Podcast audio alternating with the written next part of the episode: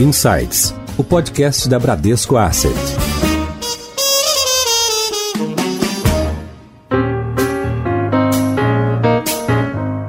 Olá, bem-vindos a mais um episódio do Insights, o seu podcast semanal da Bradesco Asset. Eu sou a Priscila Forbes e hoje nós vamos falar sobre dois assuntos que estão super quentes e que mexem com a vida de todos nós. O primeiro deles é o Pix, o novo sistema de pagamentos que promete revolucionar a transferência de valores entre pessoas e empresas. E o segundo tema que está na cabeça de todo mundo é a recente volatilidade nos mercados e as oportunidades para os investidores em todas as classes de ativos. Para falar sobre esses dois assuntos, nós trouxemos dois dos nossos diretores aqui do Bradesco. Nós trouxemos hoje o Antônio Daisuke, que é diretor do Departamento de Comercialização de Produtos e Serviços. Daisuke, muito obrigado e seja bem-vindo ao Insights. Primeiro, eu queria falar que é um prazer enorme aqui estar aqui com vocês. Estar falando um pouco desse assunto tão comentado e discutido nas mídias, né, que é o Pix, né? Legal. E dando de novo as boas-vindas, ele que está retornando aqui para o Insights, o nosso diretor da Bradesco Asset, Ricardo Almeida. Ricardo, bem-vindo de volta. Priscila, mais uma vez, obrigado pelo convite.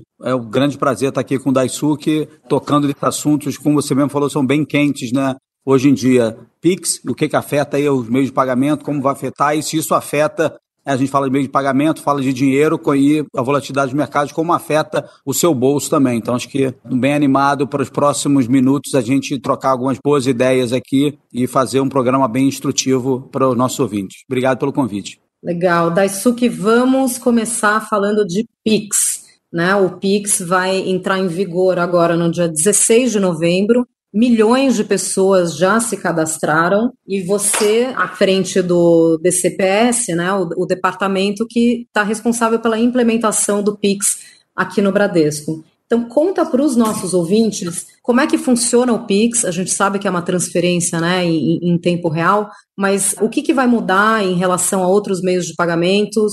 O que, que vai trazer de benefício aí para os consumidores, né, para os clientes do Pix? Legal, Priscila.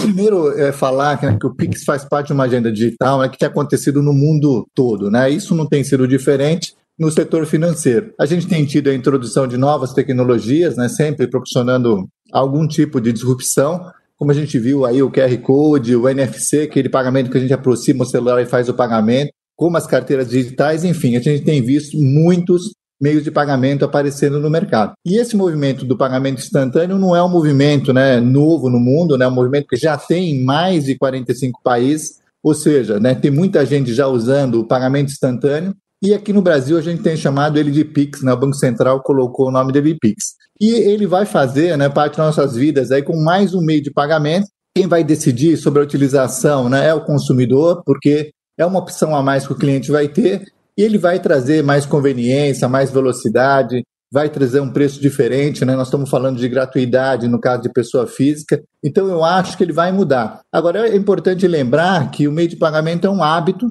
né? Cada um tem o seu hábito e não é uma coisa que é obrigatória, que todo mundo vai precisar fazer ou que vai mudar né, de forma radical os meios de pagamento. Então eu acredito muito que vai ser mais uma opção que vai trazer para o mercado e vai ter né, uma utilização gradativa aí das pessoas com relação ao Pix. Legal. Agora, você falou que o Pix é gratuito, né? Então, isso é uma, é uma diferença porque hoje, alguns bancos, né, ainda existe a cobrança para a efetuação de TED e de DOC. Então, o, o Pix vai matar a TED e o DOC? Qual é a tua previsão? Olha, eu, eu acho que assim, eu acredito que o TED e o DOC, né, vai realmente vai ser o meio de pagamento que vai mais sofrer a concorrência do Pix. É, eu acho que é, ele não vai acabar, é, uma vez que nem todos que fazem hoje o TED e o DOC pagam pelo TED DOC. Né? Muitas é, contas correntes têm franquias de TED DOC e os clientes não pagam TED DOC. Agora, como eu, como eu falei anteriormente, né, isso aqui é, uma, é um hábito das pessoas. Então, eu acho que para aquele cliente que, vamos dizer, que gasta um dinheiro com TED DOC, sim, esse vai né, realmente mudar para o Pix.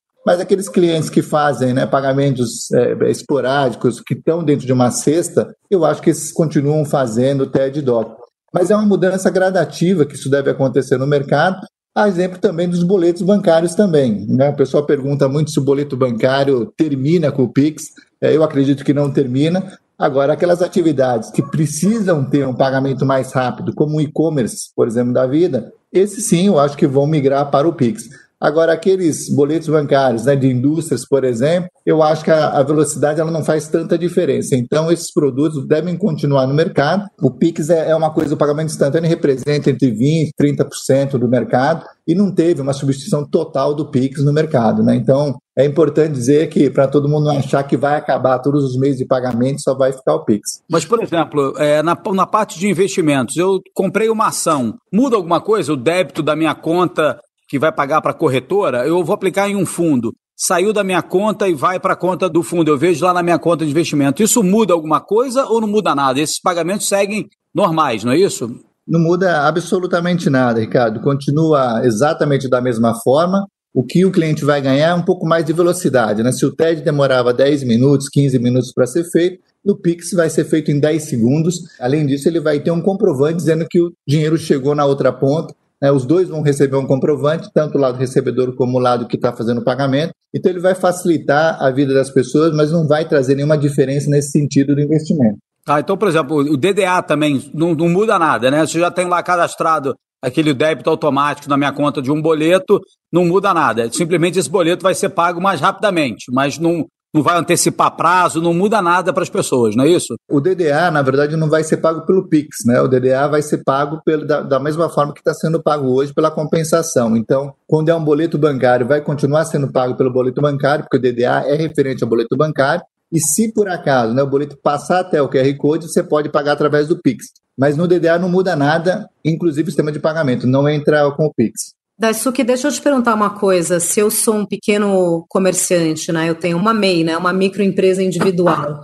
Então, esse microempresário, ele pode gerar um QR Code de cobrança pelo Pix, é isso? Então, eu não preciso mais emitir boleto para os meus clientes. Exatamente. É, é, vai ter a possibilidade, né, a partir do momento que ele tem uma chave, a chave Pix, que é aquele, né, ele vai poder botar o CNPJ dele, ou o e-mail dele, um apelido que ele pode estar criando para a chave dele, ele vai ter a possibilidade de estar emitindo um QR Code e fazer a cobrança dele, ao invés de mandar um boleto bancário. E quando o cliente pagar né, nesse QR Code, ele vai receber o dinheiro imediatamente. Ele não vai precisar esperar um dia, né, como geralmente acontece com o boleto bancário. O boleto bancário, vocês sabem, quando o cliente faz o pagamento, o estabelecimento só recebe ele no dia seguinte. E no caso do Pix, ele vai receber é, no mesmo dia, no mesmo instante. O Daisuke, então no... nesse caso eu não preciso mandar mais um WhatsApp para confirmar que eu transferi o dinheiro? Não, eu pago meus filhos fazer aula de música, eu pago a escola, tem que pegar lá, compartilhar. Eu mando lá um WhatsApp, mando uma mensagem dizendo que eu paguei. Isso já vai automático, é isso? Isso vai automático. A partir do né, o Pix tem essa diferença que ela é muito importante, cara. Que você vai ter um comprovante de que você fez o pagamento e chegou na outra ponta e o lado que recebeu também vai ter um comprovante dizendo, ó, oh, recebi o dinheiro. Então, é no caso, né, do TED tradicional, como você falou, a gente mandava o comprovante pelo WhatsApp dizendo, olha, fiz o pagamento. Isso. E nesse caso não, você não vai precisar mais fazer esse tipo de envio. O cliente vai conseguir ver por segundos é na conta dele.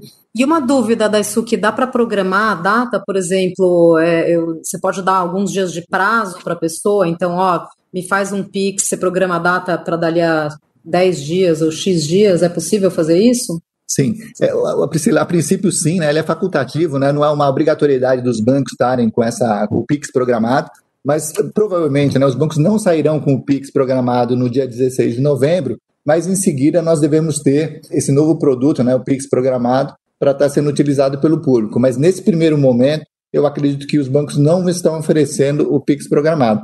Mas vamos ter essa modalidade sim no futuro. Entendi. Eu já estou pensando aqui em várias alternativas aqui, Pix programado, Pix pré-pago, Pix parcelado. Pix Tem uma infinidade de possibilidades, né?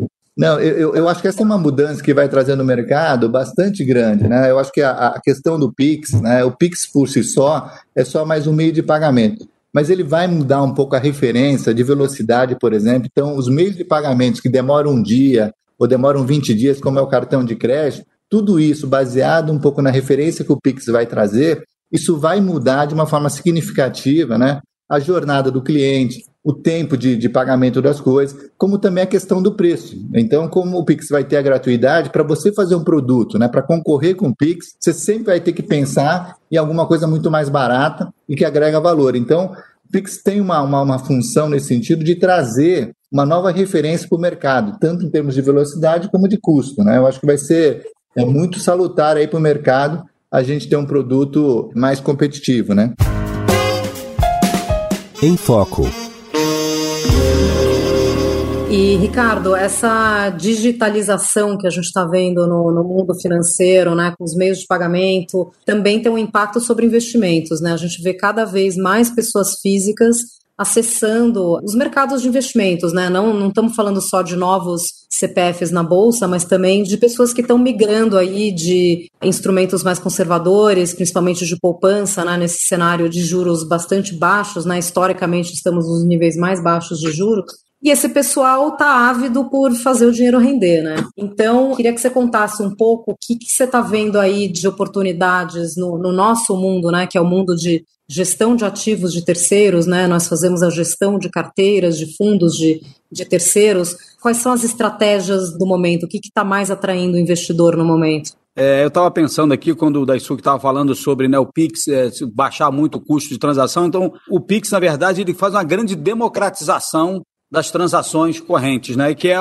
uma coisa que a gente tem observado muito parecido no mundo de investimentos, né? Você ter acesso a mais fundos, acesso a fundos globais, a fundos eh, internacionais, eh, a fundos de diferentes estratégias eh, multimercado, renda variável, com tickets mais acessíveis, né? tickets de entrada muito mais acessíveis. A gente aqui mesmo no, no banco tem vários fundos, um acesso a, a um real, né? Então você consegue democratizar estratégias muito sofisticadas que eram exclusivas de cliente alta renda para o público em geral. Acho que o Pix, nesse caso, presta esse mesmo papel, me parece, ali na conta corrente é, e nas transferências que a gente já está vendo no mundo, mundo, de investimentos. Acho que, é, como o Daisu colocou muito bem, a gente tem é, vai, tem gente que acha que o Pix vai se adequar muito bem. Acho que na parte de investimentos também, né? Talvez até a gente precise de mais assessoria em investimentos do que para na questão das transações. Então, como eu estou vendo o cenário atual, eu acho assim, um cenário bastante benéfico para longo prazo para os poupadores, né? onde você tem acesso a várias classes de investimento a custos muito razoáveis e com volumes financeiros cada vez menores, que permitam que você faça o que a gente sempre prega aqui, que é diversificar a sua carteira. Né? Então, é, a gente nunca sabe exatamente o que o cenário, o futuro vai nos trazer, né? A gente tem, obviamente, a análise dos cenários possíveis, né? Acho que esse ano ninguém podia prever quando o ano começou o que seria no final. Acho que a gente tem é, daqui a pouco as eleições americanas, a gente tem eleições aqui no Brasil municipais que não são divisor de água tão grande quanto é, as eleições americanas, mas acho que você ter uma carteira diversificada, que você hoje em dia consegue, dado essa queda dos tickets mínimos de aplicação e o maior número de opções né, para você diversificar, como eu já falei aqui, você hoje em dia pode diversificar classe de ativo, você pode diversificar geografia, você pode diversificar gestores, você pode e deve. Eu acho que é a única diversificação que a gente pode até tratar com mais detalhe no próximo podcast seria a diversificação temporal, né, onde você cria várias jornadas para cada objetivo. Eu queria perguntar para o Daisuke assim, a gente tem o advento de várias fintechs, boutiques financeiras, né, oferecendo é, investimentos, oferecendo acesso para as pessoas. E, e, antigamente a gente tinha, né, nos grandes bancos, o importante era a conta corrente. Né? A conta corrente do banco era onde você oferecia todos os serviços para os clientes. E hoje em dia tem gente vindo com a proposta da conta de investimentos e depois você tenta migrar outros produtos bancários né, ou outros serviços agregados à conta de investimentos. A gente aqui é, no banco está numa condição excelente porque a gente consegue oferecer os dois, né?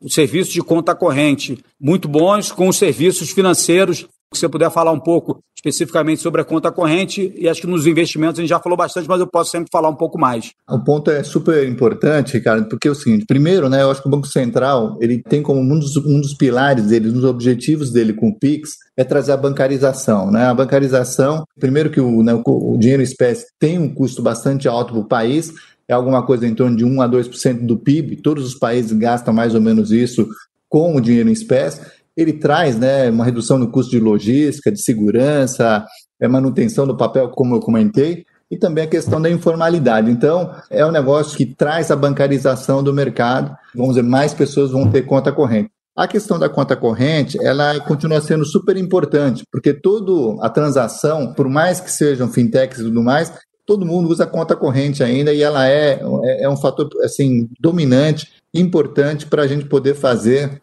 a movimentação do cliente. Então, mesmo quem tem o Pix não consegue fazer um Pix sem ter uma conta corrente. Em todos os países que a gente olhou é, o Pix funcionando, a conta corrente continua sendo o caminho de venda é, dos produtos bancários, dos serviços financeiros, são feitas sempre através do, do conta corrente. Uma coisa que é importante é que com essa bancarização todo mundo vai ter né, a oportunidade de ter acesso a mais produtos financeiros, né, tanto da área de investimento como a área de vocês, que eu acho que a gente vai ter mais clientes precisando entender aí o mercado de investimentos, opções de investimentos, como também a parte de crédito. Né? Eu acho que o cliente vai ter a possibilidade de buscar mais empréstimo a partir do momento que ele tem conta corrente. Então, esse movimento é um movimento assim, bastante importante que está acontecendo no mercado, deve trazer alguma coisa em torno de 40 milhões de não bancarizados que a gente tem hoje no Brasil. Obviamente que isso não vai acontecer de um dia para o outro, mas é um mercado que está, vamos dizer, de alguma forma, pouco utilizado pelo mercado, né? tanto na área de investimento como na área de crédito e também na área de conta corrente. Então,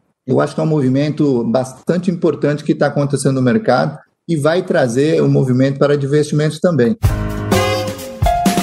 Em alta. Eu até queria aproveitar para perguntar, Ricardo, né? a gente viveu aqui no Brasil tempos de taxas de juros bastante alta ao longo desses últimos anos, esses muitos anos que a gente passou, e agora a gente tem uma taxa de juros bastante baixa né, no Brasil. E está todo mundo procurando aí como é que faz para a gente rentabilizar melhor o nosso dinheiro, o nosso investimento. E queria saber de, da parte de vocês se multimercado é uma opção de investimento para melhorar essa rentabilidade. Como é que você vê isso? Qual é a dica para a gente poder estar tá rentabilizando o dinheiro aí nesse, momento de taxa de juros bastante baixa. Acho uma é, excelente opção os multimercados, tá? Eu acho que o Brasil tem gestores de excelente qualidade, como eu falei, né? Você precisa hoje em dia diversificar não só em classes de ativo, mas também gestores. Então, um dos produtos que eu gosto bastante é um fundo de fundos é, de fundos multimercados, né, onde o gestor tem ativamente a opção de escolher qual é a melhor classe de ativo que ele vê baseado no cenário que ele tem. A gente tem é, gestores muito bons aqui no Brasil e aqui no banco a gente oferece né, tanto o acesso direto a esses gestores via fundos espelhos como é, uma combinação no portfólio. A gente tem toda uma equipe que trabalha para isso, para escolher os melhores gestores, os melhores estilos de gestão para dado o cenário e você consegue com isso ter uma boa rentabilidade para o seu dinheiro. Realmente é, a gente passou muito tempo no Brasil com um competidor imbatível, né, que era o CDI alto. Ele tinha uma rentabilidade nominal alta, uma rentabilidade real alta, uma liquidez é, imediata e volatilidade zero, né? O que eu acho que a gente tem que prestar muita atenção. Então, eu acho que isso, esse movimentos recentes até é, no mercado de títulos públicos, é, a gente tem visto volatilidade onde a gente achava que não tinha né, quase volatilidade. Então, acho que é muito importante é, para o investidor saber exatamente qual é o seu perfil de risco e qual o apetite de risco que o investidor tem, e aí, dentro desse papel de uma carteira diversificada, buscar um assessor financeiro para ajudá-lo. Tá? Então, mais especificamente na pergunta de multimercados, eu acho muito relevante você ter essa possibilidade de delegar a gestão do seu dinheiro para um profissional. Né? O, a vantagem de você investir via fundos é que tem um profissional capacitado com um treinamento que estudou bastante tempo, se provou em vários ciclos, né? principalmente se a pessoa tiver bastante experiência, tiver passado por vários ciclos de mercado, passou por vários testes né? de, e conseguir profissionalmente gerenciar é, o seu dinheiro. Essa é uma grande vantagem de você investir via fundos de investimento. Tem sempre um profissional cuidando do seu dinheiro. Se você junta isso uma assessoria de investimento que pode, dado o seu momento de vida, te ajudar a diversificar o seu patrimônio, é melhor ainda, tá? Para minhas opções de investimento, eu, eu iria primeiro nesses fundos de fundos, onde você tem um gestor que escolhe, é, no caso multimercado, você pode escolher vários gestores, várias estratégias dentro da classe multimercado, já que já faz aquela diversificação da classe de ativos necessária para ter um bom rendimento no longo prazo. Não adianta ficar olhando aquela qual é o melhor fundo da semana passada, né? Multimercado é uma excelente opção para quem está começando, né? Pra, no, no grau de risco, você saindo dos fundos menos arriscados, fundos DI ou renda fixa pós-fixado, você começar a, a navegar um pouco no espectro de risco acho uma excelente opção, principalmente com uma assessoria que pode te ajudar a escolher o nível de risco mais adequado para você. Ricardo, você comentou aí que a gente observou recentemente volatilidade onde a gente menos esperava. Então, vamos aqui dar nomes aos bois, né? A gente está falando especificamente da LFT, que também é conhecida como Tesouro Selic, né? Que sempre foi tido como opção de investimento de menor risco, né? É uma emissão do Tesouro Nacional, né? Do governo e é pós-fixado, né? Atrelado à taxa Selic. Então você pensa assim, ah, o que, que pode dar errado, né? Título pós-fixado, risco de crédito do governo, mas a gente viu agora, no mês passado e agora nesse mês também, agora em outubro, rendimentos negativos na LFT. Isso não acontecia desde 2002. Então, Ricardo, explica aqui para os nossos ouvintes o que, que está acontecendo no Tesouro Selic, na LFT. Não, Priscila, acho que isso aí, assim, primeira coisa para falar é, é, esse dinheiro vai voltar, esse dinheiro não foi perdido, né? Esse dinheiro volta, simplesmente então um movimento de mercado, né? A gente sabe que todos os títulos são marcados a mercado, né? Então, de acordo com a oscilação de condições de liquidez, etc., uma ter uma demanda maior ou uma demanda é um pouco menor, os títulos podem flutuar de preço. Né? Então, primeiro, assim, o título é garantido pelo Tesouro Nacional, é um ativo, uma dívida do governo, dívida, um título soberano, dívida soberana. Essa marcação ao mercado será revertida ao longo do tempo, uma vez que esses títulos que negociam hoje com deságio passam a deixem de negociar com deságio, né? Acho que a gente teve aqui algumas é, condições bastante eh, relacionadas à pandemia, né? Todos os governos tiveram que emitir bastante dívida para cobrir é, as necessidades, né, para garantir o sustento da população, dado a queda da renda, né, você tem que suprir a queda da renda devido ao Covid e a paralisação da economia com uma injeção de recursos do Tesouro, do governo. Então, todas as dívidas do, dos governos aumentaram, o governo tem que emitir mais título de dívida. Então, acho que já, naturalmente, essa maior emissão de títulos já causaria uma depreciação no preço. Então, quanto maior a oferta, é, menor deveria ser o preço do título. Então, é, essa necessidade de financiamento do governo e de emitir mais títulos trouxe um movimento de curto prazo é, e o governo optou por continuar emitindo títulos mais longos, né? então as LFTs mais curtas sofreram menos, as mais longas sofreram mais devido à menor liquidez no mercado, né, dos títulos, o emite LTN, que são as pré-fixadas, as NTNB são pós-fixadas com inflação e as LFTs são pós-fixadas em Selic. Né? Então, a pós-fixada em Selic, a LFT, é a que tem menos liquidez, exatamente porque todo mundo usa como caixa. Então, se você teve algum saque no seu fundo, você tem uma necessidade de vender, acabou, é, seja LFT de mais longo prazo, acabou criando uma distorção no mercado que fez com que os preços temporariamente caíssem. A gente vê isso como um movimento, não um movimento estrutural, mas um movimento conjuntural causado pela maior necessidade de financiamento do Tesouro, dado a necessidade de combater a pandemia, que deverá ser revertido no curto, médio prazo. Tá? Eu aconselharia todo mundo ficar tranquilo, quem tem título federal e sofreu cota negativa, não saque, esse movimento deve ser revertido no curto, médio prazo. Você sacar, você realiza uma perda que, na, na nossa opinião, é uma perda temporária. Mas foi um bom lembrete de que não existe ativo totalmente livre de risco, né, Ricardo? É, de liquidez, né? a gente acabou sofrendo o risco de liquidez. Aí também a gente tem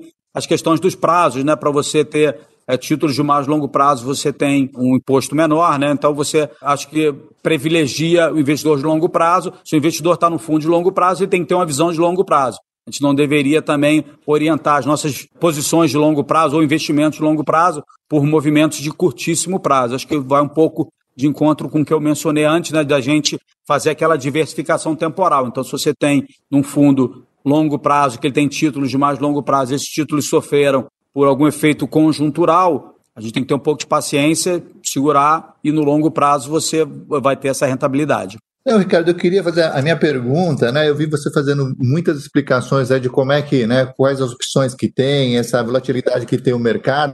E uma coisa que eu queria entender, né, obviamente que não é todo mundo que entende isso da melhor forma possível, como é que a gente pode né, ter essa, essa assessoria né, da parte da Abrão, da parte do Bradesco, para a gente poder estar tá, tá sendo bem orientado e estar tá tomando as melhores decisões, né, dependendo das nossas demandas, nossas necessidades e do tempo da, né, no, no momento que a gente está vivendo. Então, queria era um pouco dessa dúvida que eu fiquei quando você está explicando muitas coisas aí. Sem fazer propaganda da gente mesmo, né? Eu recomendo que o pessoal ouça o nosso podcast número 26, onde eu conversei com o Ademir né, o responsável pelo departamento de investimentos aqui do banco, exatamente sobre esse ponto. É um pouco, acho que sim, eu mencionei isso antes, a assessoria de investimento é importantíssima, é um investimento bastante grande que o banco fez, o banco tem um, um departamento focado nisso, só para auxiliar, né, para assessorar, contratou é, vem contratando e vai continuar contratando bastante nessa área. É, a área de serviços financeiros, a área de investimentos passa a ter cada vez mais relevância, né, como eu tinha mencionado com você, junto com a conta corrente, a conta